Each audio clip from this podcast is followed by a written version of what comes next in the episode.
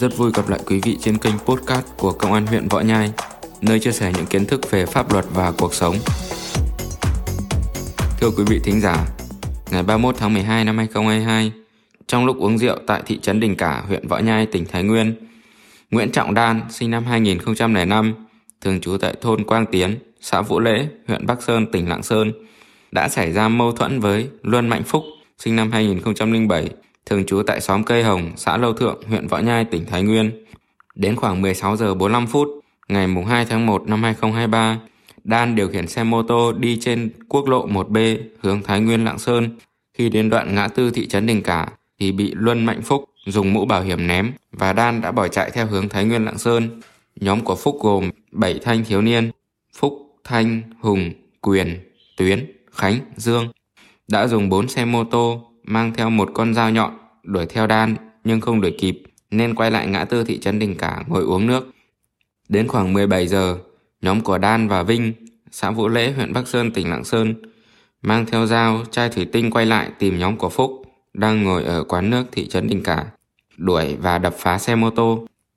Ngay khi nhận được thông tin trên, Công an huyện Võ Nhai đã kịp thời ngăn chặn, thu giữ vật chứng và làm rõ các đối tượng liên quan. Hiện nay, Công an huyện đã thu giữ 3 dao phóng lợn, một dao bầu, một gậy ba khúc và 8 vỏ chai thủy tinh. Khởi tố vụ án, khởi tố 6 bị can, trong đó 4 bị can là thanh thiếu niên đã bỏ học, hai bị can đang học trung học phổ thông. Từ tình hình trên cho thấy, có một bộ phận thanh thiếu niên hiện nay đang phát triển sai hướng, lệch lạc trong nhận thức và hành động. Một trong những lý do chính là bị ảnh hưởng tiêu cực từ các trang mạng xã hội. Bên cạnh mặt tích cực của mạng xã hội như giúp tìm kiếm thông tin, kết nối mọi người ở mọi miền thì mạng xã hội cũng có nhiều nội dung xấu, độc hại, ảnh hưởng đến tâm sinh lý, việc hình thành, phát triển lối sống, nhân cách tốt đẹp của con người, đặc biệt là giới trẻ, đối tượng sử dụng mạng xã hội nhiều nhất. Mặt khác, có nhiều cá nhân lợi dụng mạng xã hội để lừa đảo, chiếm đoạt tài sản, mua bán hàng giả, hàng cấm,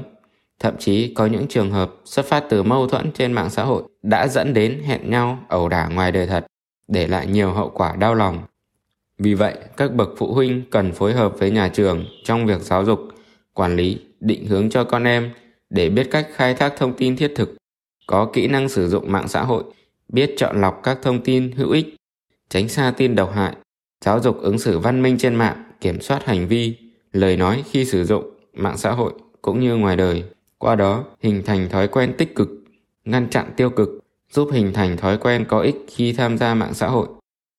Cảm ơn quý vị đã dành thời gian lắng nghe. Nếu quý vị thấy những thông tin trên hữu ích, xin hãy ấn nút follow đăng ký kênh và chia sẻ cho mọi người để cùng đón nhận những thông tin hữu ích về chủ đề pháp luật và cuộc sống trong những số podcast tiếp theo của chúng tôi.